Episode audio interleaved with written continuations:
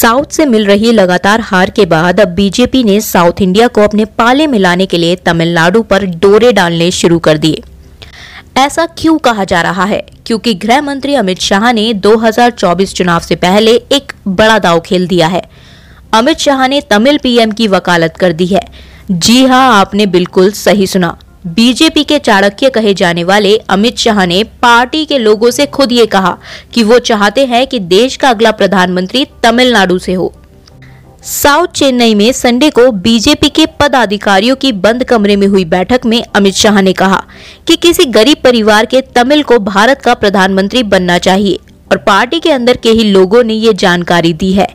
इसके आगे अमित शाह ने कहा कि हमने तमिलनाडु से संभावित दो प्रधानमंत्रियों, कामराज और मूपनार का मौका गवा दिया। इनके प्रधानमंत्री न बन पाने के लिए डीएमके जिम्मेदार है। डीएमके और उसके दिवंगत मुखिया एम करुणानिधि पर तंज कसते हुए उन्होंने कहा कि तमिलनाडु के वरिष्ठ कांग्रेस नेताओं जैसे के कामराज और जी के मूपनार में प्रधानमंत्री बनने की क्षमता थी, लेकिन करुणानिधि ने उनकी संभावनाओं को विफल कर दिया। अब इसी के चलते तमिलनाडु के दिग्गज कांग्रेसी नेता कामराज अपने निधन के करीब 48 साल बाद फिर से चर्चा में आ गए। यह सच है कि अतीत में दो मौके ऐसे आए। जब तमिलनाडु की शख्सियत प्रधानमंत्री बन सकती थी। पहला मौका आया 1966 में, तब तमिलनाडु के दिग्गज कांग्रेसी कुमार स्वामी कामराज पार्टी के अध्यक्ष थे। उनकी ही अगुवाई में उन दिनों कांग्रेस का सबसे ताकतवर गुट काम कर रहा था। कांग्रेस के इतिहास में सिंडिकेट के नाम से दर्ज इस गुट में थे महाराष्ट्र के एस के पाटिल, कर्नाटक के एस निजलिंगप्पा। पश्चिम बंगाल के दिग्गज कांग्रेसी नेता अतुल्य घोष और आंध्र प्रदेश के नीलम संजीव रेड्डी। तब कामराज चाहते तो देश की कमान उनके हाथ आ सकती थी, लेकिन उन्होंने प्रधानमंत्री रहे लाल बहादुर शास्त्री के निधन के बाद नया उत्तराधिकारी चुनने में दिलचस्पी दिखाई। अब सवाल ये उठता है कि अमित शाह ने ऐसा क्यों कहा? तो बात यह है कि अमित शाह की ओर से तमिल प्रधानमंत्री की मांग को डीएमके को घेरने के कदम के रूप में देखा जा रहा है।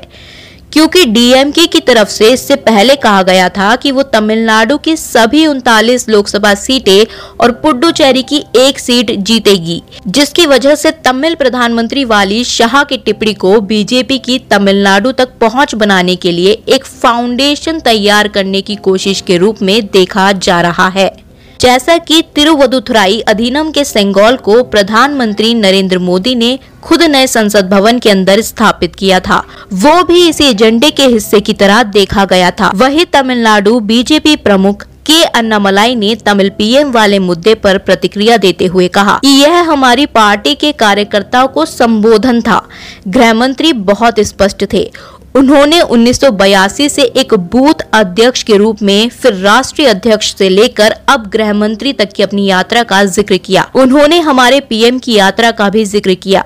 हमारे पीएम के बारे में बताया कि उन्होंने कैसे बूथ अध्यक्ष से लेकर प्रधानमंत्री तक की यात्रा की। आप सब ऊपर चढ़ते रहेंगे, यही इस पार्टी की खूबसूरती है। उन्होंने मेरे सामने बैठे तमिल दोस्तों का ज़िक्र किया। वही तमिलनाडु से पीएम बनने की बात को लेकर अन्नामलाई ने कहा कि 2024 के लिए हम स्पष्ट हैं कि पीएम मोदी तीसरी बार एक बड़े जनादेश के साथ सत्ता में आने जा रहे हैं। तमिलनाडु हमारी जीत में बड़े पैमाने पर योगदान देगा, क्योंकि राज्य को काफ़ी फ़ायदा हुआ है। पिछले नौ सालों में विकास के मामले में और किसी दूसरे नेता ने वास्तव में हमारी संस्कृति का ऐसे रिप्रेजेंट नहीं किया, जैसे पीएम मोदी ने किया। मैं कहता रहता हूँ कि पीएम मोदी एक तमिलियन है किसी ने भी तमिल भाषा और संस्कृति में दिलचस्पी नहीं ली है।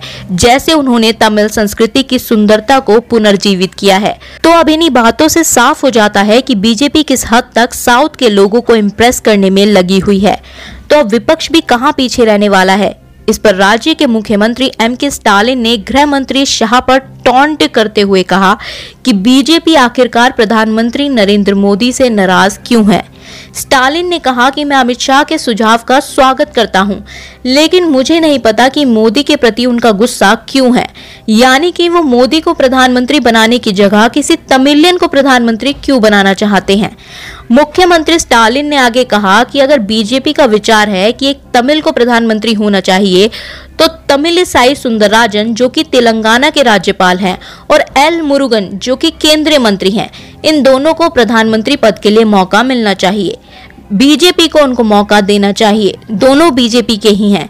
इसके अलावा एम के स्टालिन ने शाह को अपना बयान पब्लिक करने की चुनौती दी, ताकि डीएम के एक डिटेल्ड एक्सप्लेनेशन दे सके।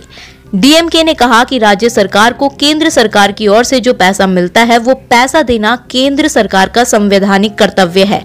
अमित शाह उसका क्रेडिट नहीं ले सकते। वहीं डीएम के संसदीय दल के नेता टी आर बालू ने कहा कि स्टालिन ने राज्य के लिए जो विशेष योजना मांगी थी, उसे ना तो केंद्र सरकार ने दिया, ना ही अमित शाह ने। तो फिर ये लोग तमिलनाडु के किस बात के हितैषी बन रहे हैं? उम्मीद करती हूँ कि आज का संवाद आपको पसंद आया होगा। और अगर पसंद आया है तो शेयर ज़रूर करें। कमेंट करके अपना फीडबैक ज़रूर दें। और पॉडकास्ट को रेट करना ना भूलें।